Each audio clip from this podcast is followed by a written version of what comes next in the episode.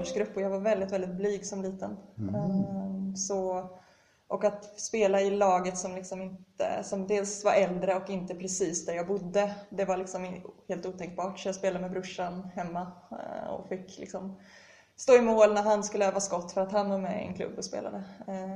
Men som sagt, nu så tar jag egentligen de chanserna jag får och kunna få spela lite innebandy ibland eller fotboll så, även om det sker mer och mer sällan, för det är också en stor skaderisk tyvärr och sånt där. Men jag tycker det är fantastiskt roligt i alla fall.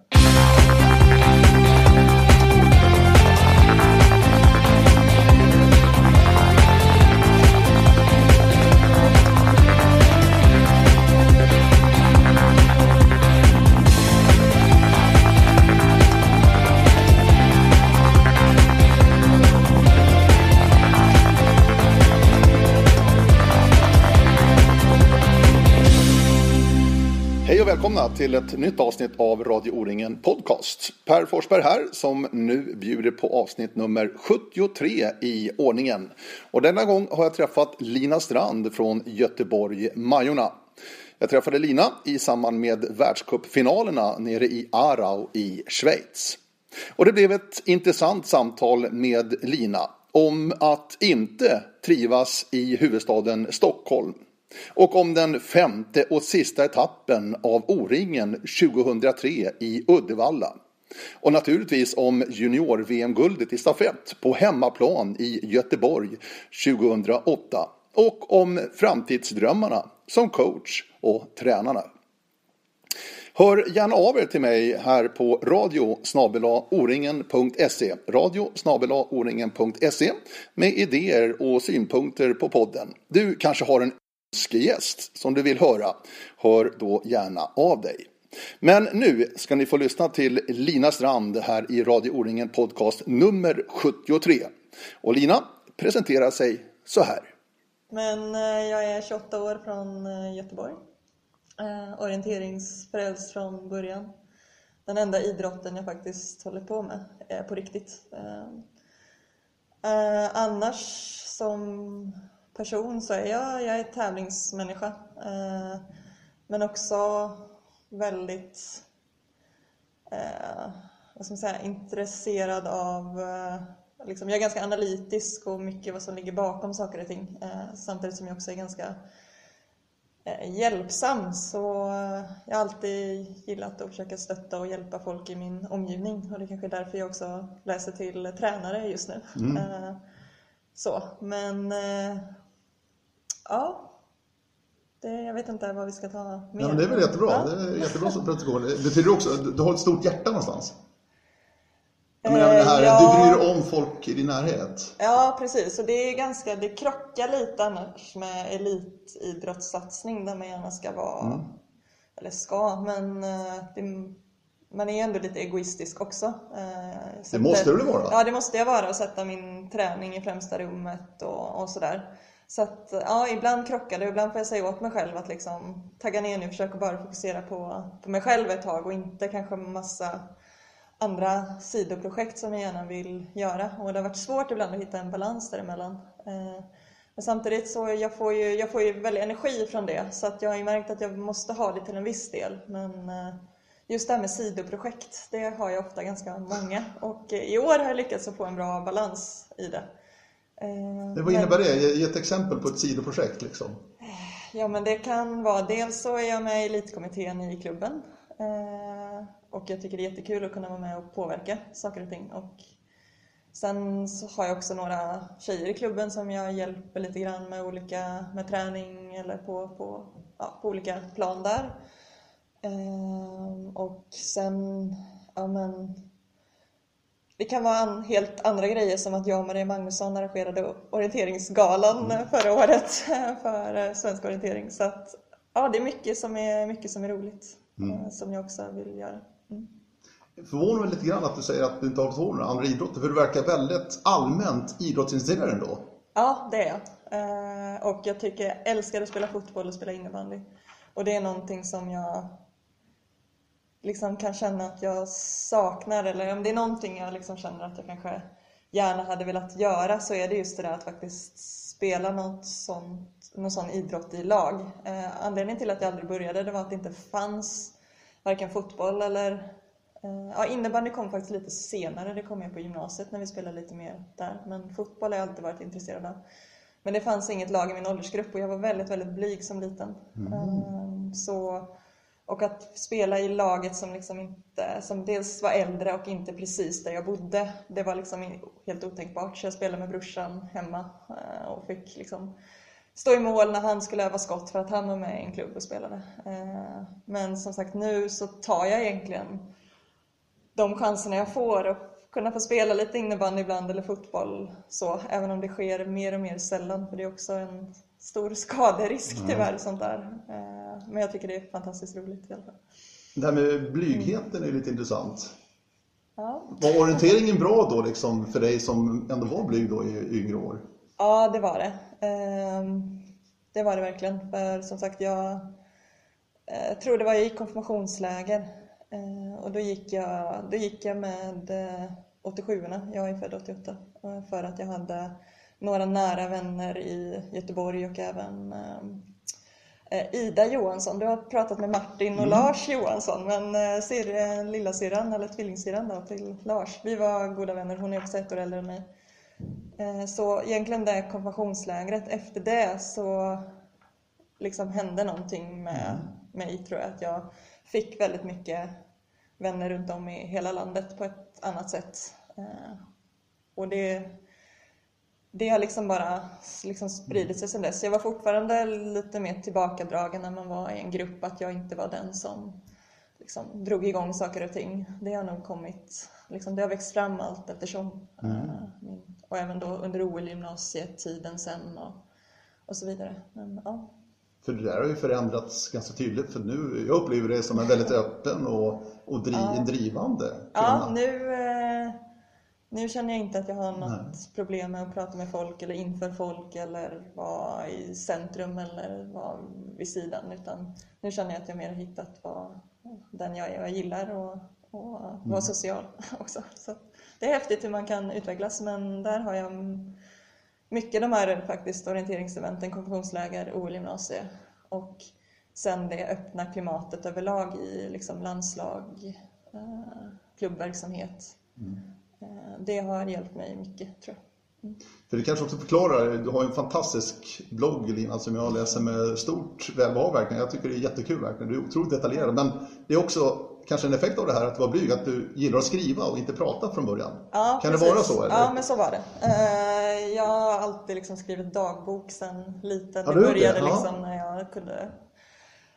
När jag lärde mig att liksom skriva, jag vet när jag var i... Liksom, Grekland och Turkiet, så här, första utlandsresan när jag var så här sex sju år och skrev dagbok. Det var liksom, idag har jag ätit hamburgare till middag. Liksom. Har du kvar dem där eller? Ja, det ligger nog någonstans.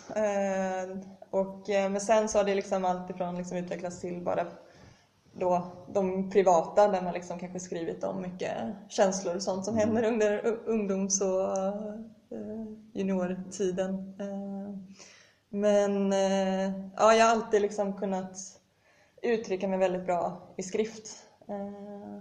Och det har som sagt, det blev väl successivt att jag lärde mig att också kunna uttrycka mig liksom, mm. när man pratar mm. på riktigt också. Mm. Mm. Jag tänkte nu när jag ska träffa dig och den här podcasten då, kanske blir en väldigt lång podcast. Ja, det kan det, kan det bli tyvärr. Jag har väldigt svårt att prata mig kort både i ja, det är så. Skrift. Ja. ja, det är fine. Det är fine. Men Lina, du, orienteringen var ganska given för dig. Du är uppvuxen i en orienteringsfamilj. Ja, precis. Precis som många, många andra. Ja. Det, så är det ju. Alltså, det är man... så. Alltså i alla fall i den, jag tror äldre, de som är lite äldre än mig ungefär i samma generation så är det Det känns nästan som att det är regel eller undantag att man har orienterande föräldrar och börjat med miniknat och så vidare. Men om jag bara ser hur det är i min egen klubb just nu så händer det någonting. Oh. Det, är, det är vanligare att det kommer ungdomar liksom utan sina föräldrar som är med på nybörjarkurser och liksom ungdomsverksamheten. Och sen kanske föräldrarna testar lite grann och hänger på. Sen har vi också väldigt, väldigt populära nybörjarkursen för vuxna och de är, har varit fulltecknade flera år och konceptet har också spridits nu inom svensk orientering. Så ja, det känns som att den där självklara vägen i att ha orienterande föräldrar, det är enda vägen in i orienteringen. Jag tycker att det är inte så längre. Det är fortfarande många som går den vägen såklart, men man behöver inte göra det. Sen är det svårt att säga just inom elitorientering om det faktiskt, hur många det finns som blir riktigt, riktigt bra, som kanske inte gått den där vägen. Men alla behöver inte bli Nej. världens bästa orienterare heller. Vad tror du det som har hänt då? Att vi hittar de här utanför våran slutna, nästan slutna familjen, orienteringsfamiljen. Hur hittar de inte orientering tror du? Vad är det som lockar? Ja, dels så, jag vet inte, det känns som att det är så många, det är en hälsoboom nu. Sen så, mm. hälsobegreppet kan man ju diskutera vad det är. Men det känns ju som att det är fler och fler som springer. Löpa, alla löpartävlingar är ju liksom hur många som helst som kör. Och det finns ju alltid de som faktiskt inte tycker det är roligt att bara springa. Och då kommer ju orientering och erbjuder någonting som är lite mm. mer och när det är lite mer tankeverksamhet också. Och sen så tror jag att bara det att man har märkt inom svensk orientering att vi hade ju, vi gick ju ner i deltagarantal ett tag.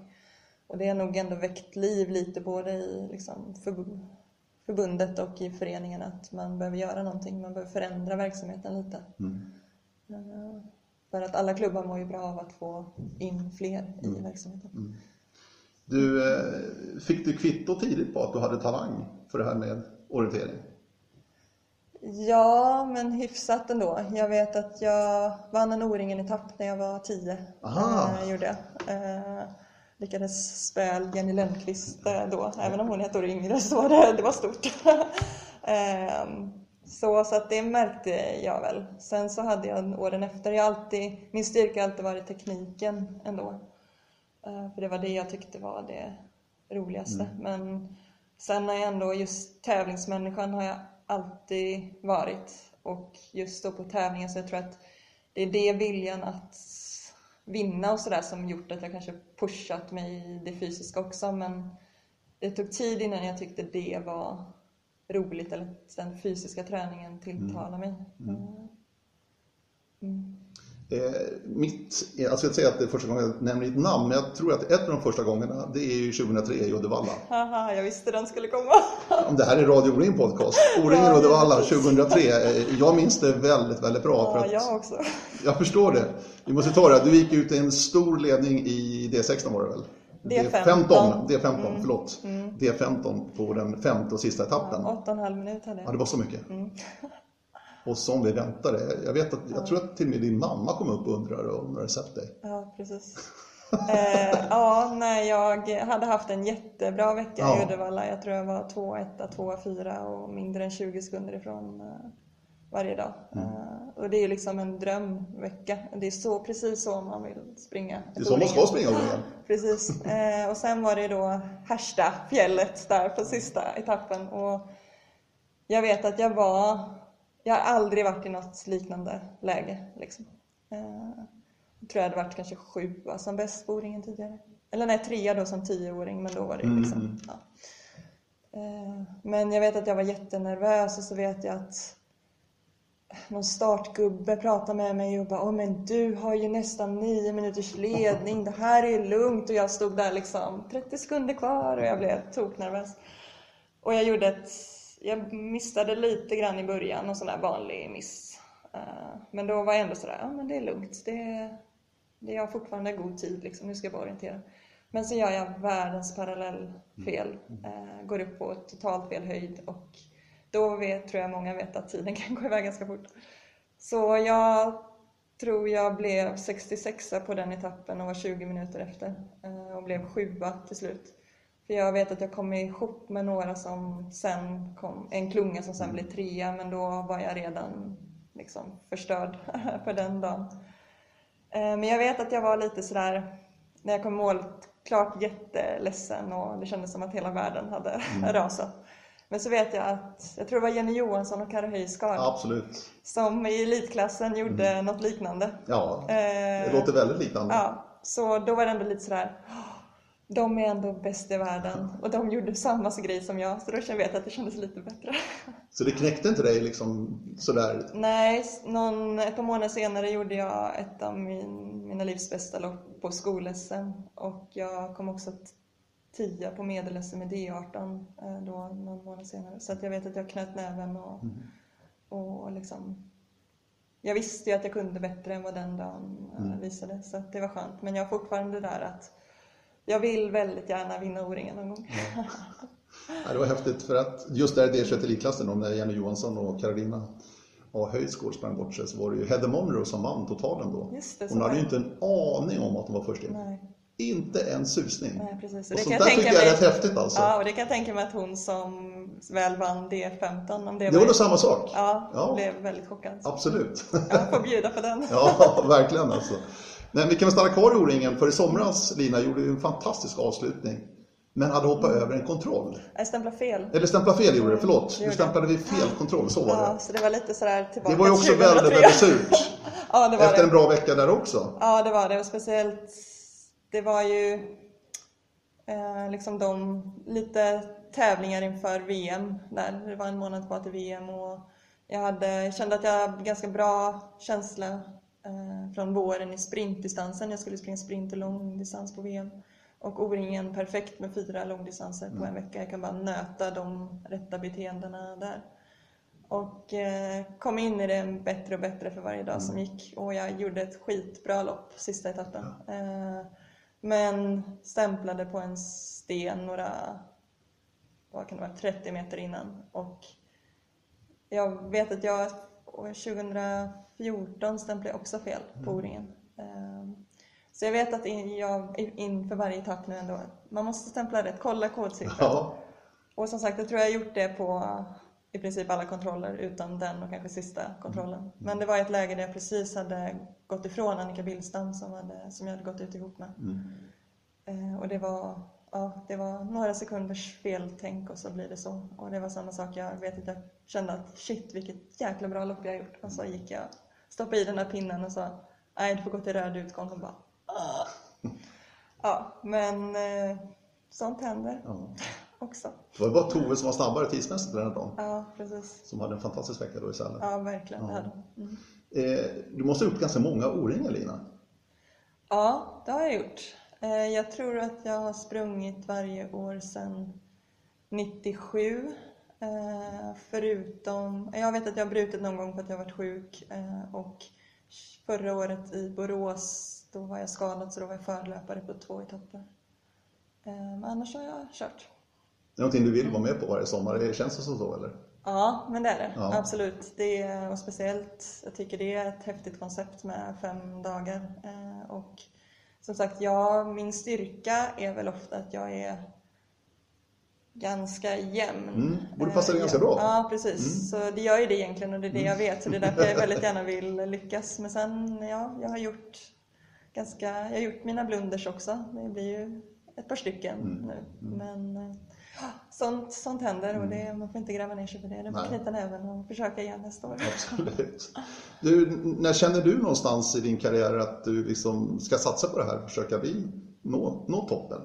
Känner du det någonstans? Jag menar, du ja. nämnde att du har gått på gymnasiet i ja, Eksjö var det väl va? Ja, i Eksjö gick jag. Mm. Ja, men det var väl dels då det året när jag var femton, den här O-ringen. Ja, det var det året mm. som vi pratade om då när jag ändå lyckades så pass bra på, på hösten. Och det var ju de, det var de resultaten jag sökte in på till och med. Men sen givetvis, men då kände jag att men jag, är, jag är bra på det här. Jag kan, jag kan bli bättre. Mm. Och då började jag på gymnasiet i Eksjö. Sen där hade jag, jag var skadad och gjorde en häloperation. Och eh, fick liksom inte riktigt, liksom, jag visste inte riktigt hur jag skulle träna. Och det tog ett tag för mig att liksom, komma in i någonting. Jag hade knappt sprungit intervaller innan jag började på Eksjö. eh, och, ja, men det var lärorika år på väldigt många sätt. Men mest personlighetsmässigt tror jag egentligen. Som vi pratade lite om tidigare. Mm. Men också ja, men vad jag, det var sista, vår, sista våren insåg jag lite mer vad det är jag behöver träna på. Och det upplägget som var där, det passade inte mig helt liksom, klockrent. Och det, det är ganska givet att inte ett upplägg passar fyrtio mm. personer. Och som sagt, jag fattade det själv ganska sent. Och då vet jag den våren fick jag lite bättre... Upp, eller, eh, program. Eh, och sen den hösten sprang jag bra på S M och kom in i juniorlandslaget och då fick springa ett junior-V M mitt sista år. Mm. Så det var, det var liksom en sån. Sen var det också mitt första år som senior som var en, också en sån där brytpunkt till att nu ska jag göra det mm. jag kan för att mm. nå toppen. Mm. För du hade ju, det var ju rätt häftigt, du hade ju ett junior-V M då i Göteborg och sikta mot som junior. Ja, och det, när de fick det då måste du verkligen ha sett framåt det. Det var ju tjugohundraåtta. Ja, precis. Det var ditt sista år då som ja, junior. Det var det. Jo, ja, verkligen. Det kändes ju givet. Det finns ju inget som passar mig bättre än den Nej. terrängen. Men sen var det, samtidigt var det lite sådär, jag började nosa lite på, på bra placeringar året innan. Och jag vet att jag var topp tre på ett av junior-V M-testen inför Australien. Men då var jag ju några hack utanför. Mm. Så att, men det var också lite sådär, jag missade Australien, fick åka till Göteborg. Så att det var ju upplevelsemässigt kanske inte sådär, men såklart fantastiskt att få möjligheten att uh, springa ett, ett uh, V M i ens hemmaterräng. Det är få som får göra det. Ja, det är det verkligen. Oerhört få. Mm. Och du kom hem med ett guld också. Ja, det gjorde jag. Stafetten. Ett stafettguld. Ja, jag vet att jag grät. Jag var så lycklig. Ja, det är klart man ska vara ja, glad. Ja. Är du emotionell så alltså? Alltså både och. Det finns definitivt tjejer i det här landslaget som är mycket mer emotionella än jag. Men jag tror att jag, jag är nog ganska bra på att kontrollera mina känslor. Men när det blir liksom toppen, alltså när det är någonting sådär som jag har jobbat för så länge. Jag hade ganska knagglig väg fram till det där, att kvalificera mig också. Så då, då går det inte att hejda heller och det är så häftigt när det blir liksom verkligen så äkta på mm, något sätt liksom, mm. att få känna det själv. Ja. Men den känslan du fick då på pallen, tar emot medaljerna och svenska nationalsången tillsammans mm. då med Beata Falk och Jenny Lundkvist var ju ja, dina lagkamrater då ja. i det där guldlaget i Göteborg tjugohundraåtta. Ja, och de hade varit de liksom mest framgångsrika juniorerna under de senaste åren så det är klart att det var ju väldigt sådär att de var givna i första laget i Sverige och att sen jag fick chansen att springa mellansträckan där, det var en bra show. Man visste ju att chansen är stor på att lyckas väldigt bra. Men jag vet att jag gjorde ett bra lopp också, även om jag var, jag var inte på samma nivå som Beata och Jenny var då. Men jag gjorde ett bra, väldigt bra lopp. Och att Jenny, se Jenny då komma i mål och vinna guld, det var coolt. Men jag tänkte just den här känslan du kände då på pallen där. Mm. Det var någonting du ville uppleva någon gång framöver också. Att man ja. tar med sig det liksom. Ja, definitivt. Det var ju en sån där att stå på pallen och lyssna till nationalsången med eh, ja, i Sverige-jackan. Det var, det var verkligen sådär, det här vill jag göra igen. Mm. Mm. Och samtidigt då, orienteringsgymnasiet i Eksjö, du studerar, du utbildar dig. Vad, vad vill du bli liksom här? Hade du någon plan redan här? Nej, jag i princip aldrig, sen både varken som barn eller sådär, haft något sånt där att jag ska bli polis nej, och jag ska nej. bli uh, det ena eller det andra. Så, men jag tror att ändå någonstans växt, liksom, allt eftersom växte fram att ja, men, lärare passar mig bra för att just det här som vi pratade om också, att jag är, gärna hjälper mm, eller vill ja, hjälpa. Precis. Men jag tänker din blyghet också talar emot det lite grann. Ja, så, ja, precis. Men den hade jag ju ändå börjat ja. liksom, komma, komma förbi då. Och då på något sätt i en sån yrkesroll då har man ändå det som, alltså då är det en roll och det, det var också, alltså det kan vara lättare att gå in i, då är det liksom givet att du ska stå där och instruera eller mm. prata inför folk och sådär. Och den hade jag ändå liksom ganska lätt att ta även innan jag var blyg. Jag hade ofta inte jättemycket problem att hålla föredrag för då var det liksom givet att jag skulle stå där, då hade jag mina fem minuter liksom och det var bestämt, men jag hade mycket svårare att liksom ta de fem minuterna bara sådär. Jag tror det var det som var liksom svårt. Men ja, så jag började plugga ett år till lärare och gick på G H i Stockholm ett år. Sen så eh, trivdes jag inte i Stockholm som stad så jag flyttade hem. Och ambitionen... Du gjorde inte det? Nej. Jag fick hemlängtan? Göteborgare i Stockholm, det går inte. Du menar det? Ja, jag tror det. Nej, men jag... Eh... Jag vet inte, jag är väldigt, jag är väldigt hemmakär med familj och mm. annat och alltid behövt egentligen en trygg miljö. Det kanske hänger upp lite med blygheten också, att jag gärna velat luta mig tillbaka på det. Så Ja, men Stockholm, det var också lite stort. Mycket för mycket folk på ett ställe. Tunnelbanan, jag fick ju klaustrofobi, det kände jag. Så att, nej, jag trivdes inte. Men ambitionen var att fortsätta med att plugga lärare. Idrottslärare var det då. Med tanke på mitt mm. idrottsintresse. Ja, precis. Men sen så var det så att jag inte kunde bara byta universitet direkt. Så då jobbade jag i skolan ett tag och då tyckte jag att nej, det här handlar så för lite om idrott och mer om barnuppfostran. Och jag fick ta mycket skit från ungdomar, eller barn och ungdomar som vikarie, så jag tyckte inte det var, var kul. Även om jag inte är någon som ger mig i första taget så kände jag att nej, men min, mitt driv var ju mer att få barn och ungdomar att idrotta och vill, jag tycker det är kul. Men sen så är jag också, jag har alltid själv varit ganska prestationsinriktad, både på gott och ont.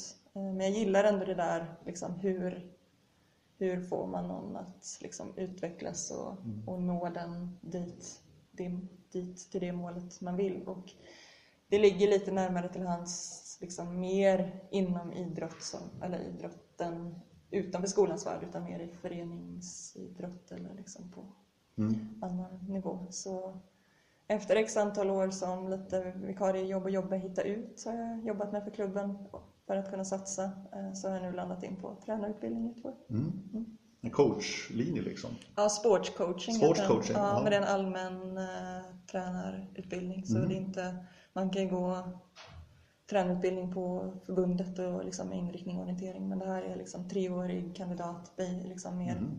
på alla grunder i allt från psykologi och fysiologi till sociologi. Spännande. Ja. Jättekul. Ja, roligt. Mm. Hur är du själv då? Har du haft någon tränare bollplank under din karriär så här långt? Ja, lite bollplank har jag haft. Annars lägger du upp träningen eh, själv ja, i stort? Alltså som sagt, jag hade ju tränare på O L-gymnasiet då. Men det var också sådär att jag har väl haft, jag har haft lite svårt att ha någon som säger åt mig mm. vad jag ska göra. Gärna liksom, och ofta använt väldigt mycket egen känsla i min träning. Och det var svårt att då följa ett program helt, för att jag kände att jag behövde, jag ville liksom lära mig hur, liksom själv hur känslan var och kropp, liksom hur min kropp fungerar.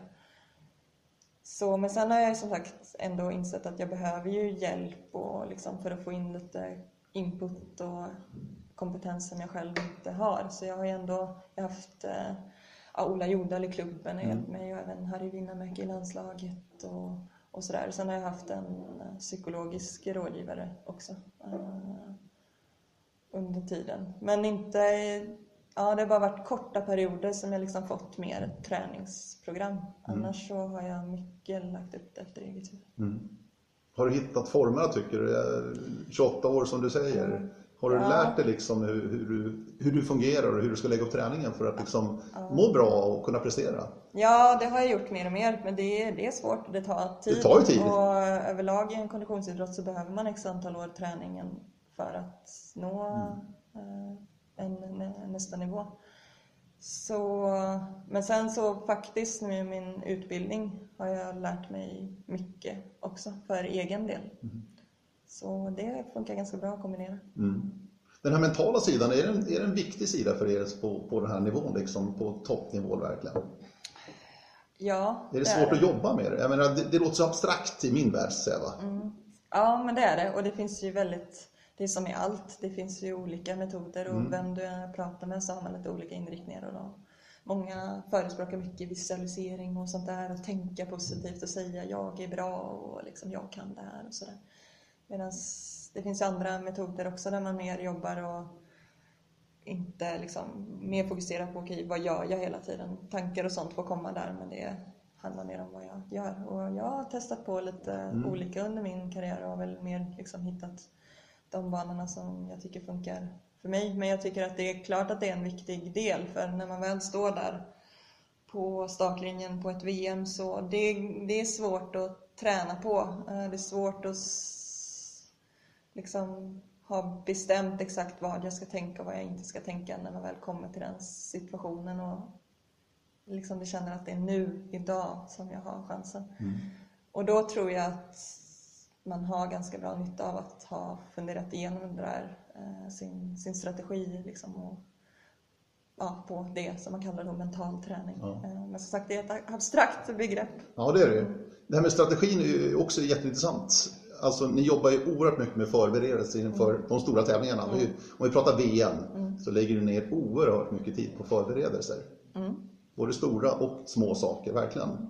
Ja, verkligen. Har ni, har ni verkligen en strategi? Ni vet vad som väntar ungefär och vet hur ni ska hantera saker och ting som dyker upp då under, under era lopp? Ja, så alltså, vi gör ju alltså, så mycket som möjligt. Vi försöker verkligen liksom, kanske minimera överraskningsmomenten så gott det går. Men sen håller vi på med en idrott där man, det är en ny bana varje gång. Så att det är en del av, av spelet. Och det är det vi tycker kanske är det mm. roligaste också. Att det är en sån variation som det är. Men jag tror att ja, för min egen del så är det ju mer att jag jobbar med att jag faktiskt ska kunna vara flexibel och beredd på det mesta. Jag vet aldrig vad den där startgubben säger till mig precis innan start. För jag kan inte kontrollera vad någon annan gör. Mm. Och det jag, måste, det jag ska fokusera på, det är ju det jag ska göra när jag väl får kartan i hand. Och det kan jag ju som sagt, det gör jag egentligen mycket samma sak. Det är ju att nöta, nöta in bra beteenden liksom. Men ja, som sagt, det är svårt när det ändå kommer på mycket mm. känslor på, på ett V M. Men jag tror att då gör alla de här förberedelserna, en, det ger en väldig trygghet. Som inför V M i år kände jag ändå att när de här tankarna de sista dagarna kommer och mm. men shit, hur är formen och vad, vad, vad står jag någonstans? Mm. Och då, är det, då kommer jag ändå tillbaka till att nej, men jag har gjort precis allt jag har trott på fram till det här. Jag kan liksom inte säga nu att jag skulle ändra eller liksom kunna ändra på någonting. Givetvis nu med distans till det så känner jag ju att jag till nästa år har jag grejer jag vill skruva på. Men just där och då kände jag ändå att mina förberedelser som jag gjort själv och som vi gjort i laget kändes väldigt bra, och det ger en enorm trygghet och den är jätteviktig för mig när jag mm. springer mm. tävling. Tills jag kom tillbaka till V M om en liten stund där också mm. nästan på hemmaplan för dig Lina mm. som du var nu i, i Bohuslän. Men du visade ändå upp ett bra tålamod, för det tog ändå några år för dig att växa in i seniorkostymen och, och ta en plats i landslaget på riktigt. Mm. Så var det ju. Mm. Så att där visade du verkligen tålamod och du ville verkligen framåt och tog steg för steg liksom. Har du känt det så också att du har tagit ett, ett litet pinnhål? Ja, år efter år liksom. Det har nästan varit sådär var tredje år. Ja, så kanske jag så kanske har tagit ett ja, men lite steg så. Ja. Till om jag, när jag gjort min. Ja, men på min horisont och utifrån så känns det rätt. Ja, precis. Ja. Men det är väl också som sagt att jag, det var ju först som sista års junior som jag kom med till något V M. Och jag har liksom ändå fått jobb, liksom kämpa mig fram hela tiden. Och haft lite, ja, men som arton-åring hade jag ju en hälskada. Mm. Och ja, men det har varit lite liksom knackigt ändå. Sen så har ju min styrka som jag sa har varit tekniken. Jag har legat lite efter fysiskt och det tar ett tag att bygga upp. Så jag fick ju egentligen från tjugohundranio när jag var förstaårs senior så fick jag några bra lopp och fick åka på världscupsavslutningen. Mm. Vilket gav jättemycket motivation. Men sen så fick jag träna i två år innan jag tjugotolv fick liksom ett lyft och sprang mitt första mästerskap. Ja. Eh, och sen då var jag på den nivån och sen så till i år har jag. Det var ju förra dagarna det. Ja, precis. E M där, ja. Exakt. Ja. Eh, så då är jag liksom till slut liksom, ja men mm. det tar tid att jobba och jag har väl alltid varit väldigt bestämd i att jag vill gärna nå så långt jag mm. kan. Känner du att just nu är du som bäst, du har aldrig varit bättre i din karriär rent fysiskt? Kan du liksom ja, säga det? Liksom? Ja, det kan jag säga. Ja. Det, där är jag på min topp. Och, och det, ja, det känns kul. Mm, mm. Verkligen. Eh, som sagt var, V M i Sverige, det, var ju, det blev ju klart då runt tjugotolv tretton någonstans ja, att Sverige skulle arrangera och att det blev i Bohuslän då i dina hemmatrakter. Också ett mm. skönt mål att ha för dig måste det ha varit. Mm, det var det. Och som sagt att det blev just Bohuslän. Det är ju också nästan verkligen hemma, hemma ja. för min del. Och det var också i, på Långesen i Bohuslän tjugohundranio som jag tog min första senior-S M-medalj. Mm. Så det var på långdistans och det var sådär. Wow, nu ska jag få springa V M och tänker jag få springa V M långdistans och sådär. Jag hittade faktiskt, jag städade lite för några veckor sedan. Det finns inte så mycket tid till att städa annars, men jag fick hitta lite tid att städa. Och det hittade några gamla papper där jag, det var nog trakterna när V M, där blev klart att V M skulle gå i Sverige. Och där hade jag liksom mål sådär för tjugotretton, fjorton, femton liksom. Och då hade jag ändå liksom stegrat upp att tjugosexton då är det medaljmål liksom som gäller. Eh, och jag var faktiskt där liksom, att jag kände att jag stod på startlinjen och kände att jag, ja, men det finns faktiskt liksom kapacitet för det. Mm. Uh, ja. Så det, det kändes som att det hade faktiskt gått enligt plan, även om jag hade tappat bort de där papperna i några år och faktiskt inte riktigt tänkt på det och haft lite trassligt med skada förra året och sådär. Men, så det var ändå lite sådär, ja, det, det har hänt någonting och det går åt rätt håll. Jag tycker det är intressant, du hade ju, du hade ju en operation till och med. Det var väl ja. hälsenan typ? Det var Hälben. Hälben, var, ja exakt. Ja, så att tjugo femton var det ganska sporderat för dig. Mm, det var det. Det året. Mm. Jag inte, det här tycker jag är intressant med de här skadeperioderna som ni har i elitidrottare verkligen. Hur man liksom tar sig igenom det här och ändå försöker hålla modet uppe, för det är ju väldigt tungt. Mm. Jag pratade med Fabian Hertner idag som har okay. fått hela det här året spolerat av både skador och sjukdomar. Han var, mm. han var otroligt less just nu liksom. Ja. Det är tufft det här. Ja, för att det, det är en tuff väg tillbaka. Även om ni har en bra grund att stå på. Mm. Så tar det ändå sin tid. Och där måste man också visa tålamod verkligen. Ja, precis. Det gör det. Och stärker så... den också någonstans? Ja, alltså med facit i hand så var skadan det bästa som kunde hända mig. Var det så? Om man får säga så. Det låter ja, det är jätteintressant alltså. Ja. Men jag hade haft några... Som sagt, jag kom med ordentligt i seniorlandslaget tjugo tolv. Och sprang både E M och V M det året. Mm. Och allting gick väldigt fort. Um, Och sen har jag varit med på varen, i princip varenda landslagsaktivitet efter det, tretton fjorton. Och där var det liksom att jag, huvudet ville hela tiden nå bättre placeringar. Och det blev väldigt mycket resultatfokus. Och jag kände att jag, liksom, jag hade ju, jag hade samtidigt inte gjort liksom någon träning eller liksom på det sättet som gjorde att jag faktiskt skulle ha nått det där lyftet. Men jag startade på tävlingar i liksom tron om att ja, men jag var ju elva förra året och borde jag vara topp tio nu och sen borde jag vara på podiet. Liksom. Och jag hade några bra insatser, absolut. Så det fanns ju ändå saker som pekade på att jag tog något liksom extra steg. Men det var en väldigt påfrestning mentalt att känna att jag ville mer och så lyckades jag inte. Så kom det, ja. Så. Och jag var väldigt trött för att jag kände att jag fick aldrig... Jag ville väldigt gärna jobba med vissa saker för att jag hade tekniskt och fysiskt saker som jag kände att jag måste utveckla där för att ta nästa steg. Men jag fick aldrig tiden för det var tävlingar från liksom... Och det var något då vi var på Nya Zeeland och tävlade redan i januari och sen så slutade i oktober. Så nu med skadan, det var ändå sådär att det var en lite så här hälsmärta som hade smugit sig på. Och det var ju... I och med att jag gjorde en häloperation för hälbenet redan när jag var arton så visste jag att... Och då hade jag gått med det ett tag och liksom sådär. Och jag visste att det här är ingenting som försvinner av att jag vilar. För det, var, det är en benutväxt på, på hälbenet. Och den försvinner inte av vila utan den måste jag gå in och ta bort. Och jag var uttagen till Tasmanien. Och flygbiljetten var bokad. Mm. Och såg fram emot den resan jättemycket. Men sen när jag väl insåg att... med magnetröntgen och såg att ja, men det är inte bara en inflammation utan det finns en benutväxt. Så bestämde jag mig ganska snabbt för att jag måste göra någonting med tanke på V M i Sverige tjugo sexton. Vill jag mm. kämpa och nå, göra det jag behöver fram dit så är det nu jag måste operera. Annars kanske jag får gå sådär, kanske ändå lyckas ta mig till V M på något sätt. Men då kanske det är att springa tre gånger i veckan och ändå ha ont när jag tävlar. Och det var ingenting jag ville för att eh, ja, jag vill springa. Mm. Som sagt, det är mycket där känslan igen. Då jag vill kunna ha bra känsla när jag springer. Och jag, det har jag inte om jag har ont någonstans i kroppen. Så då blev det ändå ett ganska snabbt beslut att nej, operation. Och så var det två veckor senare operation och sen satt jag där med foten i ett paket. Och så blev det mycket rehab. Väldigt mycket rehab. Men vad tungt det där med Tasmanien och tacka nej till det. Ja, det var det. Verkligen. Så. Men... i de vågskålarna liksom. Men ja, det är starkt tycker jag. Ja, det är ett starkt beslut. Ja, det var väl... Då hade jag väl blivit tjugosex någonting. Så det var kanske ja. mognat lite. Nej men tillbaka till det att det var det bästa som kunde hända. Ja. Det var ju för att helt plötsligt fick jag ju... Jag köpte mig tid. Jag visste att... Ja, jag kommer antagligen inte tävla så mycket den här säsongen. Nu kan jag ta tag i styrketräningen och bygga upp den. Jag hade ju bara tränat styrka liksom sporadiskt för att jag kände att mitt i säsong börjar jag köra skivstångsövningar som jag aldrig har gjort. Och få världens träningsverk när det är en uttagningstävling till helgen. Det gör man inte.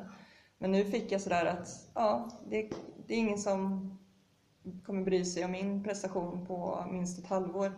nu finns det tid att börja jobba med de sakerna. Så dels så gjorde jag mycket rehab bara för lokalt, liksom för foten såklart. Men jag passade på att göra mycket annat som jag också behövde. Och plus att jag också fick ett break bara från tävlingshets, orientering, och insåg hur fantastiskt roligt det är. Så jag sprang ett djupkulla där liksom. Sju månader senare på bara ren eufori att det är roligt att springa med karta i hand. Men det där är intressant för att eh, jag kan känna någon gång, jag, jag är imponerad av er att ni orkar verkligen att ni tävlar väldigt mycket. Framförallt våran är ju oerhört intensiva mm. med stora stafetter. Det är viktiga tävlingar här hemma i Sverige. Mm. Mm. För uttagningar till mästerskap och annat. Mm. Det är väldigt intensivt, ni hinner ju, ja. hinner ju knappt med någonting annat. Ja. Och i år tyckte jag ändå att jag hade, försökte planera att jag inte skulle tävla så mycket, men det blev ändå typ nio tävlingshelger i rad ja. där på våren. Ja. Och då är det med tio mila E M och V M-test nu. Så det är ganska, ja det är väldigt tufft. Och det är, är det för mycket tror du? Ja, jag tycker det är för mycket. Det är det. Men det är väldigt svårt eh, hur man ska göra, för att vi som kanske är på den nivån nu att vi är med på, på allt internationellt.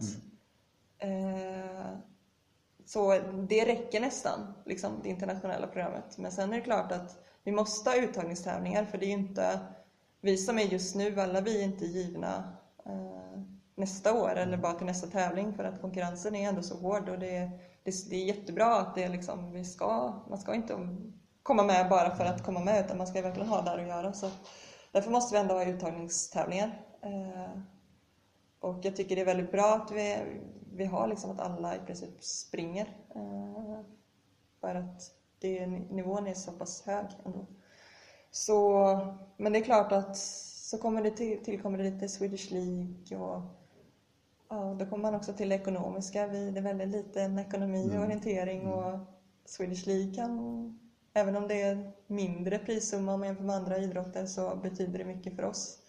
Så den chansen som i år ledde jag Swedish League efter att ha sprungit testtävlingarna till E M och sen sprungit tävlingarna som gick i Göteborg. Och de sprang jag bara för att de gick i Göteborg och få nöta en långdistans, för det var väldigt få långdistanser i, i vår. Men så ledde jag och jag hade inte tänkt åka till Sandviken och springa den sista helgen. Men det var väldigt svårt när jag kände att då känns det som att jag kastar pengar i sjön. Jag behöver de där pengarna. Mm. Då blev det okej, okay, då blev det en helg till, även om jag bara sprang en av tre tävlingarna den helgen så. Blev ändå den där resan. Så det, även om jag hade bestämt hade satt min plan och allting, så det är svårt alltså att, att sortera. Men det är någonting jag verkligen har skrivit ner till nästa år, att tävla mindre för tusan. Du har gjort det? Ja, ja. Men det är klart att det, ja, det, det blir en dialog med landslagsledning och sådär, och man får utvärdera året och var jag bedöms mm. vara på för nivå nu, för att hur given jag är till de första tävlingarna mm. nästa år och hur man väljer att göra. Annars så bestäms det att nej, det är uttagningstävlingar och måste springa den och den tävlingen, och då får man göra det. Mm. Jag brukar göra den här jämförelsen, längdskidåkningen, där ju de elitåkarna, de svenska elitåkarna mm. åker knappt en enda tävling i Sverige under vintern. Mm. De har ju ännu tajtare, eller tajtare, men de har ett väldigt stort världskapprogram framförallt. Mm. De åker S M. Mm. Ja, precis. Det är de nästan tvungna att åka mm. för sina klubbar. Mm. För att det är ju så otroligt om orienteringen att ni, landslagslöparna, mm. är ute på de här vanliga tävlingarna. Så att ja, ungdomar och alla andra får se er ja. på nära håll, prata mm. med er. Alltså jag tror den... Den är jätteviktig för också generations, den nästa generation. Att ja. se er på nära håll. Jag hoppas ni förstår det också. Jag tror det är jätte, jätteviktigt verkligen. Ja. Du känns ju att ni ska springa varenda helg.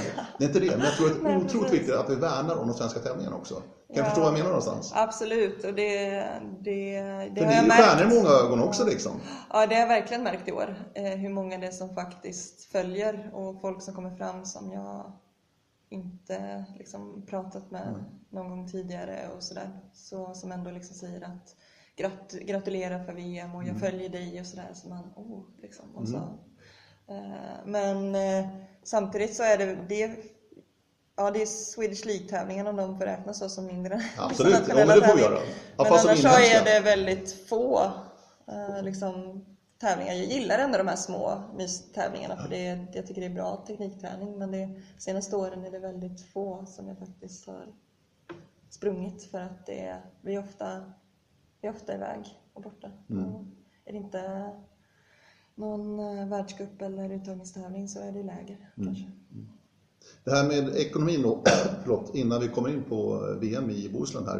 Eh, ni sliter ju enormt med att få ihop ert, ert liv så att säga överhuvudtaget. Med, mm. Ni ska också bo och äta någonstans så att säga va? Mm. Eh, och gör enorma uppoffringar för att kunna träna då för att kunna hålla den nivån. Mm. Hur får du ditt liv att gå ihop Lina liksom? Rent ekonomiskt och allting. Studielån, ja. Snälla föräldrar. Ja. Ja, men det är så. Bra klubb. Ja. Mm. Det är, det är liksom, jag är otroligt tacksam för den liksom, stöttningen jag får utifrån. Och såklart att eh, vi får landslagsresor och sånt eh, betalda. Eh, annars hade det överhuvudtaget aldrig mm. kunnat gå ihop. Och sen är det klart att man ibland funderar på okej, vad är det jag gör egentligen? Och det är ju, man kommer, jag kommer tillbaka till det att det är, ja, men jag tycker det är så himla roligt. Men, men annars alla... har det liksom ingen, det har egentligen ingen betydelse på det sättet för att jag, men det är inte så att jag, jag säkrar inte min framtid på det rent ekonomiskt som många andra gör om jag pratar hockeyspelare till exempel. Mm. eh, men, och då är det sådär att, ja det är väldigt många som satsa, eller liksom inte satsa men erbjuder mig pengar i träningsbidrag i klubben och, och då mina föräldrar och sådär och även då svensk orientering eh, för att jag tycker det här är kul liksom så. Mm. Men sen som sagt under året har jag ändå fattat att ja, men det har betydelse för barn, ungdomar eh, och liksom andra orienterare på det sättet och ja och jag tänker att även som mitt framtida yrke som tränare så kommer jag ge tillbaka någon gång också. Ja, det är bra. Mm. Ja. Inte för att jag känner att jag är, liksom, har en skyldighet till att göra någonting. Men på det sättet. Men det är ändå ja, det är, det är svårt att få det att gå ihop. Och som sagt, det blir en offring. Och jag lägger inte pengar på så mycket annat. Nej, det förstår jag. Mm. Det förstår jag verkligen. Mm. För jag menar, på den nivån ni är så att säga, ni måste ju lägga ner oerhört mycket tid på. Alltså, livet kretsar ju kring satsningen. Ja. Eller hur? Ja, det gör det. Så enkelt är det ju. Ja, verkligen. Om det är en uppoffring eller inte, det, det, får, det får du avgöra själv ja, så att säga. Vad ni älskar det ni håller på med. Ja, exakt. Jag väljer ju, det är ju ett aktivt ja, precis. Val. Ja. Så, men, så det är nog i andras ögon som det kanske ser ut på ett annat sätt. Men... Ja, nej, jag... Känns det orättvist någonstans, tycker du? Jag menar, du lägger ner lika mycket tid som vissa andra som tjänar hur mycket som helst i en annan idrott då? Ja, det tycker jag ju att det är. Eller en snedfördelning liksom. Ja, precis. Det tycker jag. Och där kan vi bara prata mans- och kvinnoidrott om man ser till fotboll till exempel. Sen, så därför är det ju bra i orientering att det är väldigt liksom, jämnt mellan killar och tjejer i alla fall. Samtidigt tycker jag att vi... är så duktiga eh, idrottare att det, vi skulle kunna få, inte behöva ha det riktigt så vad ska man säga, tufft som vi har. Sen är det en definitionsfråga också, vi har det egentligen väldigt bra om man jämför med andra delar. Men då blir det helt andra diskussioner så det tar vi inte nu. Eh, men ja, jag kan bli lite sådär lack ibland när man ser på sporten och liksom hör sådär. Men... Samtidigt så tror jag ju att det är en positiv bit också att det faktiskt inte finns så jäkla mycket pengar i orientering. Vi har, per play-regeln funkar liksom i princip, vad jag vet i alla fall. Och dopingfrågor, det finns ju liksom inte heller egentligen. Och det är jätteskönt att vi är skonade från det och det känns som att det faktiskt handlar om idrott och... Ja, med fair tävling när vi är ute som, som vi är. Så det tycker jag är liksom superbra. Så man kan ju bara spekulera om det hade sett annorlunda ut. Om det plötsligt varit mycket pengar och då är frågan om det är värt det. För att som sagt vi, vi klarar ju oss ändå. Men du, du tycker om du tolkar det rätt att pengar och dopning det liksom hör ihop någonstans? Ja det, det blir... tror jag att det gör. Mm. Mm. Ja jag håller med dig. Mm. Jag är helt övertygad om att det sambandet finns. Ja. Absolut. Och det tror jag vi ska vara glada för också. Ja. För att det, det känns väldigt rent ändå, orientering. Det finns inte så mycket att vinna på det. Nej, det är precis så. Jag, det är sådär också nu när jag är inne i det själv. Att börja fundera på om någon skulle vara dopad. Eller om någon mm. försöker på något. Ligger i någon gråzon någonstans som inte liksom känns fair för mig. Jag kan liksom inte fundera på det, för att det, det tjänar inte jag någonting på. Det blir bara konstigt om man ska börja spekulera. Mm. Spekulationer är aldrig bra. Nej. Men eh, orientering testas ju också. Ja, precis. Absolut. Absolut. Ja. Så att det är ju, jag, jag ser ju, jag tänker ju att det är inga konstigheter, för att vi, vi testas lika mycket som, eller jag tror vi testas mycket. Mm. Mm. Hur ofta testas du? Egentligen inte så ofta, om vi ska så, så sätt. Det, men jag vet ju, det känns ju som att det är de på absoluta som medaljnivå testas väldigt ofta, vad jag hör från de jag känner. Mm. Men jag testas det kanske en, en gång per år i samband med tävling. Mm. Mm. V M i Sverige, du har ju fått uppleva både junior-V M hemma i Göteborg och ett mm. stort V M då i Bohuslän, nästan hemma. Ja. Och du fick ju springa oerhört mycket, Lina. Ja, herregud. Det, var en, det blev en tuff vecka för dig det där. Ja, det blev tufft. Men... Du sprang mest av alla, tror jag. Ja, det blev så till slut. Det är jättekonstigt egentligen efter ett, att ha varit skadad och borta ett helt år och sen kommer in och dunkar allting utan medel. Men ja, så blev det.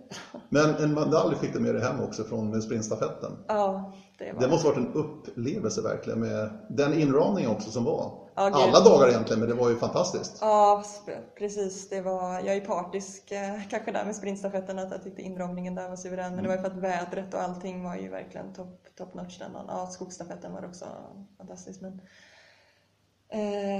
eh, det var riktigt häftigt och jag hade nojat lite liksom inför det där. Eh, att jag visste att vi har goda chanser och vi har höga förväntningar och... Gustav, Jonas och Helena är jätteduktiga och har medaljer allihopa från tidigare V M. Mm. Och jag är lite liksom underdoggen i laget, samtidigt som det kändes som att då kanske de har mer förväntningar än vad jag har på mig. Och samtidigt som man, ja, jag vet inte, det ältades, det kan ältas en del i idrottens huvud ibland. Hur länge visste du att du skulle springa försträckande på springstafetten, Lina? Eh... När fick du liksom... Nu Lina, du kör ja, första. Det, jo, men det var ju i samband med vi, eller efter uttagningstävlingen, alltså när uttagningen gjordes. Och med tanke på att det var lite liksom diskussioner med distanser hit och dit. För att jag hade, på V M-testerna hade jag sprungit bra på både medel och lång. Och under våren hade jag sprungit väldigt bra på sprint. Så jag var liksom aktuell egentligen för alla distanser. Men alla var inget... Liksom inte på tapeten, för det blir det är för tufft. Och så var det mycket, jag hade det som liksom lockat mig inför V M i, i Bohuslän har ju varit skogsdistanserna, för att det är skogen som, eller det är skogen som jag liksom, verkligen känslan av att det går på hemmaplan, en sprint i Strömstad. Alltså visst, liksom, i, nu med fastighet i hand så gjorde publiken och allting jättemycket, men det som jag tänkte rent bara terrängmässigt så var det liksom skogsdistanserna jag hade siktat in mig på, det som hade motiverat mig under rehab, mm. rehabperioden. Och sen så visade det sig att jag springer jättebra på sprint under våren och helt plötsligt springer första sträckor på sprintstafett. Det var så här, vad hände? Var du också förvånad alltså? Ja. Jag blev också förvånad. Ja, för att Det, väl, det var väldigt eller, ovän tyckte jag. Du ja, sprang inte så bra på sprint just. Ja, men det var väl lite, jag har ju, jag hade väl liksom ändå jobbat upp lite explosivitet mm. och snabbhet och sådär. Och, och eh, ja men sprintstafetten, jag hade väl ändå liksom känt att det finns liksom en öppning på en första sträcka. Eh, och första sträckor överlag i liksom de... Eh, orienteringen har varit att jag vet att det inte är jättemånga som hugger på dem. Liksom, för att vi är vana systersträckslöpare hela bunten.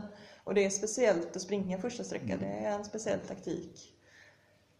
Och så därför har jag väl ändå liksom lite sådär i smyg kanske försökt. Och ändå, okej, okay, men vad behövs på första sträckan? Jag fick ju ett år när jag liksom följde internationell orientering från hemmaplan. Och liksom, ja men vad skulle jag ha gjort i det här läget? Och liksom ändå börja tänka i de banorna. Och det hade jag väldigt liksom nytta av när det väl blev sprintstafett i Polen då på en världscup och sprang i andra laget. Och, oj, ja, det gick ju bra liksom. Mm. Och sen så började det bli diskussion där på E M att ja men Tove springer inte sprintstafett så du är liksom, du är med. Så här, oj, ja, liksom. Det, men det blev ändå lite chock så.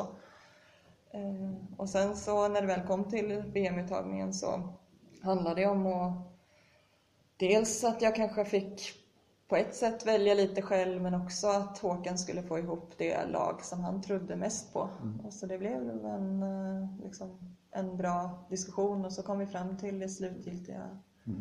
eh, programmet med både sprint och sprintstafetten. Först som ett block och sen då långdistans. Och sista stafetten visste Nej. vi inte, men Nej. jag hade med det i min plan hela tiden och räknade med att jag skulle springa den, för att jag... Springa den så vill jag känna mig förberedd, så mm. därför hade jag liksom den alltid med i min egen plan. Du fick ju lite erfarenhet då. Jag var nere i Tjecken då och tittade på, eller tittade på och jobbade med stafetten. Det sprang väldigt bra, men blev väldigt trött på slutet. Ja, gud, ja. För det, du väggade ju i princip på slutet. Ja, det gjorde jag. Så att du måste ändå ha fått erfarenhet och lärde dig mycket av det där. Det var jätteviktigt, tror jag, för, för dig att ja, få köra igenom de här. Det var det. Så båda de, både Polen och Tjecken, ja, både Polen också, ja, var väldigt nyttiga erfarenheter. Och just den där väggningen i Tjeckien, det var ju, banan var ganska lång. Det var det. Och, men jag, gjorde, jag vet att jag gjorde det tekniskt precis som jag ville. Liksom, så att det, var, det var det där fysiska. Och där har jag också lärt mig under året att jag oftast varit väldigt pigg fysiskt. Kanske tredje dagen, om det är liksom tre tävlingar i rad och sådär. Och sprintstafetten gick först på E M. Och jag hade ju liksom tagit det lugnt de sista dagarna inför, och så kickade igång och kroppen var liksom inte väckt, och så sprang Judith Wider och Natalia Gempele första sträckan mm. på deras respektive lag, så det var full fart från början. Jag spände bågen. Och eh, jag blev väldigt, väldigt trött på slutet, och det var nog mycket för att jag inte heller hade, min kropp behöver ett pass att komma igång, och det hade jag inte fått inför det. Så på V M var det ett bättre upplägg med individuella sprinten först, för då fick jag ett kval ja. där jag väckte igång kroppen. Sen var jag pigg på sprintfinalen och väldigt pigg på sprintstafetten, så jag hade redan liksom kunnat lära mig någonting där. Mm. Så det, ja. Du pratade om taktik lite grann, första sträckan just. Vad, vad, vad innebär det för dig, Lina? Ja, att, att ha en, alltså inte, jag har ju ofta en plan för vad jag ska göra liksom rent orienteringstekniskt. Men en sprintstafett är väldigt speciell, så att det är många lag som startar samtidigt, och liksom i sta, stadsmiljö så där, så är det tajt runt hörn och det är smala gränder, och alla liksom, man springer och trampar varandra på fötterna, och det går väldigt, väldigt fort, och det är beslut som ska tas på vägen. Så det blir liksom en faktor till att förhålla sig till de andra. I skog så är det klart att det är samma sak där, men då är det ändå... Alltså, skogen, det finns fler liksom stråk ja. på något sätt mm. och, och, och gå på. Och det är också det där att jag tror att killar kanske har lite mer liksom taktik i sig från typ tio mila Jukkola, där det är, det är bara taktiska uttagningar och allting, för att sträckupplägg och allting är på ett annat sätt. Och de har långa natt och sådär, att det är liksom taktik och bara ligga med. I en damstafett med färre sträckor, där det finns lag som nästan har landslagslöpare på varje sträcka, då finns det liksom ingen anledning egentligen att ha någon taktik. Då är det fullt ös från början. Och så springs damstafetter ofta. Mm. Och därför tror jag att det pratas inte lika mycket taktik. Och när det då kommit liksom till första sträckor i liksom sprintstafett, när det faktiskt går och det ändå är lite liksom mer man ska förhålla sig till, så har det varit viktigt för mig med taktiken. Att, ja, men hur jag vill ligga i, med i början, och vad, vad jag ska göra om olika saker och ting händer, händer. Vilka löpare som faktiskt springer första sträckan. Har du koll på det? Jag hade ju, ja, det vill jag ha koll på. Det vill jag, ja. För, för det, blir, det blir väldigt olika upplägg liksom från E M till exempel, när då två riktigt, riktigt vassa löpare springer och verkligen dra sönder fältet från början mm. mot, som det var eh, ja, men nu här i, i Schweiz mm. eh, där vi är nu på sprint. Världscupfinalen. Mm. Ja, när det inte var riktigt lika liksom, given, eh, givet lok, eller man ska ja. säga, som drar upp farten. Då blir det en liten annan teknik. Då är du, jag... du först in istället. Ja, precis. Fick vi det sagt Exakt. också? Ja, det var bra, Lina. Det var, det var riktigt bra. Men alltså, utifrån sett så känns det ju väldigt, väldigt stressigt. Det är mycket folk, som du säger, en sprintstafett, första sträckan just, mm. när ni har fått kartorna och drar iväg. Mm. Hur, hur får du liksom ihop det och köra ditt eget lopp någonstans? Är det skygglappar på någonstans ändå liksom, för att ändå fokusera på det du ska göra? För det är väldigt lätt måste det vara att dras med någon annan liksom, i, i den här stressen som det måste vara. Ja, jo, det är det ju. Uh, Och det, det är svårt att liksom ibland att förklara ja, jag förstår det. På vad som faktiskt händer. Och det är lite också beroende på terräng, om det är park eller om det är stad och sådär. Men det är, ändå, det är ändå nyttigt att ha lite koll på vad som händer runt omkring en. Samtidigt som jag liksom i slutändan ändå handlar om vad jag gör, att det handlar om mina gafflingar. Och det, det har ju varit vår grundtaktik i laget, att men vi, vi ska optimera våra, mm. våra sträckor, liksom, ta våra gafflingar så bra som möjligt, för då vet vi att vi är liksom så, då gör vi liksom det vi, vi kan. Mm. Och det har vi lyckats väldigt bra med på alla sprintstafetter i år egentligen. Mm. Så det är fysiskt, vi måste höja oss ett snäpp till nästa år om vi vill vara med och mm. fightas hela vägen upp, vilket jag har pratat ganska mycket om. Men ja, jag tycker att jag har, man måste ändå ha ett litet öga på vad de andra gör också, för att mm. kunna dra nytta av det. Mm. Och också alltid ta aktiva beslut själv och inte bara sticka iväg på, på eget. För att har jag två vägval som, är, som jag ändå bedömer är likvärdiga då, och jag ligger lite efter, då är det bättre att gå med som de andra gör, för att då kan jag springa på ryggar och kanske liksom ta ifatt. Springa själv så måste jag göra hela orienteringsmomentet själv, och det tar några sekunder längre tid. Så varför ska jag då gå på eget bara för att, om det, jag bedömer att det är likvärdigt? Och ja, så det är mm. taktik. Mm, ja, men det är väldigt intressant tycker jag. Mm. Sluta med ett brons då. Helena blev ju omsprungen av både Maja och Judith och Danmark och Schweiz. Mm. Och ett brons kändes det lite som ett, ett guld nästan på pallen där med allt folk och allting. Alltså den här medaljen då, V M-medaljen för dig Lina. Ja, det, alltså det, dels var det ju första medaljen för Sveriges sprintstafett. Så ja, det, det kändes ju som en liten lättnad efter lite stol- olika typer av stolpe ut eh, tidigare åren för, för de som sprungit då. Så, och sen såklart på hemmaplan, det var jättehäftig liksom, atmosfär. Jag vet när jag inför start så var det också, man såg liksom, det var familj där och det var bara svenska flaggor och det var varva liksom, det var jättetryck. Så det, ja, och eftersom vi alla var, vi kände ju att vi hade hållit oss liksom till planen och det vi skulle göra. Sen så hade liksom, om vi ser blicka till nästa år då, så känner vi att ja, men vi har grejer och vi vill förbättra. Så att vi var väldigt nöjda där och då. Vi är nöjda med den. Eh, samtidigt är vi inte nöjda med att vara på tredje plats, utan nästa år vill vi kämpa oss uppåt. Mm. Men det var, ja, det var jättehäftigt att få ta emot en mm. medalj. Mm. Ja, det förstår jag verkligen. Och en härlig vecka var det överhuvudtaget. Ändå att springa ett V M på hemmaplan. Ja, inför så mycket folk. Ja, det var det. Måste vara en känsla för E M, måste ju kännas som stjärnor någonstans liksom. Ja, ja, men lite så blir det ju. Ja, men lite så. Sen så var det ju mer eller mindre. Jag menar som för Tove som var den verkliga stjärnan och verkligen tog chansen mm. till det yttersta.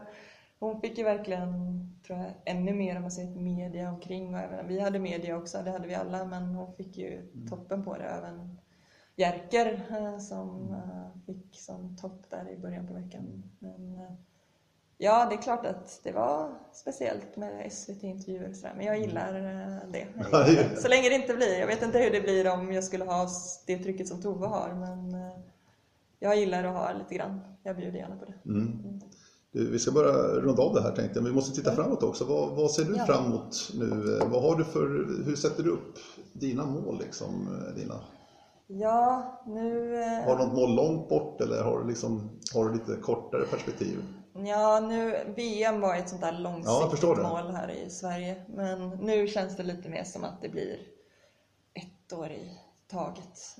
Nu är det Estland nästa år och där känner jag mig taggad till. För jag, som sagt, redan efter V M i år så började det ju snurra tankar på vad jag vill förbättra. Mm. Och att jag känner att jag till i år lyft mig ordentligt fysiskt, men placeringsmässigt så nådde jag inte högre. Om man bortser från sprintstafetten utan tittar individuellt så nådde jag inte högre än vad jag faktiskt gjorde i min debut tjugohundratolv. Sen placering säger väldigt lite, för att om man såg på medeldistansen på V M i år så var det väl nio olika nationer, topp tio i damklassen. Och så har det inte sett ut tidigare, så det är otroligt många fler tjejer som är duktiga nu tror jag än vad det var för lite år tillbaka. Så jag, liksom, jag var besviken på lite placeringar på lång och sprint på, på V M. Mer på sprint för att jag kände att loppet inte var bra. Mm. Men ändå lite sådär att ja, jag känner ju att jag är i mitt livsform fysiskt och även tekniskt och mentalt, men ändå liksom samma placering. Bara, här har inget hänt. Det kan ju en tanke komma, men mycket har ju faktiskt hänt. Mm.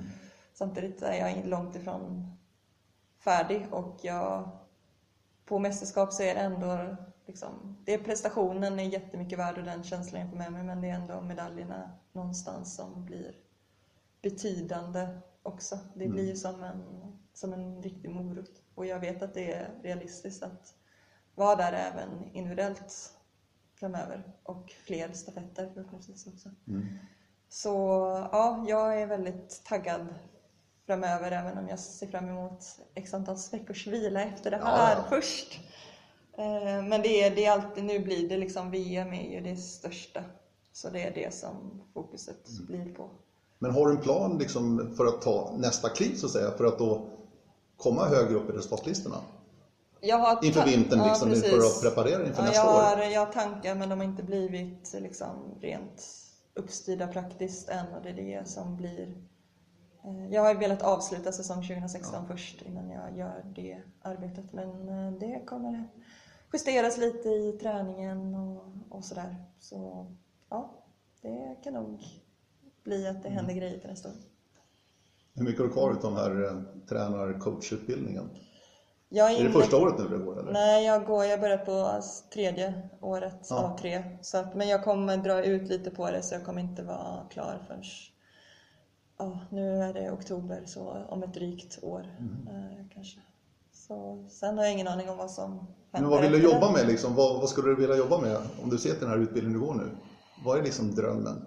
Ja, jag har lite olika. Dels så skulle jag jättegärna... Alltså orienteringen är ju min idrott, är den jag kan bäst. Jag skulle väldigt gärna på något sätt vilja jobba inom orienteringen. Och jag tycker dels juniortiden är en ganska spännande tid. Och även yngre seniorer.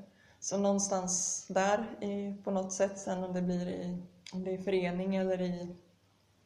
Mer på idrottsgymnasiet mm. eller landslagsnivå, det, kan, det har jag ingen aning om, och det kanske blir att man testar alltihopa. Uh, sen så någonstans så finns det ändå sådär någon nyfikenhet på, oh, men det har varit väldigt mycket orientering i mitt liv, mm.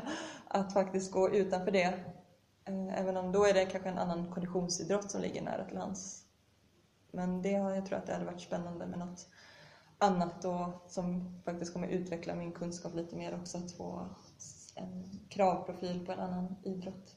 Och sen finns det ju också olika inriktningar, om man inriktar sig på fys eller om man är mer headcoach som kanske Håkan har idag, eller liksom en mer sportchef-variant i en förening eller förbund. Liksom. Men, så det, jag tänker det finns många möjligheter, så jag suger på den och ser vad som dyker upp. Det låter superspännande. Du har varit en nöje att ha dig som gäst här, Lina. Ja. Tack. Fantastiskt intressant. Jättekul verkligen. Mm. Lina Strand, alltså dagens gäst. Hör gärna av er till radio snabel-a o ringen punkt se.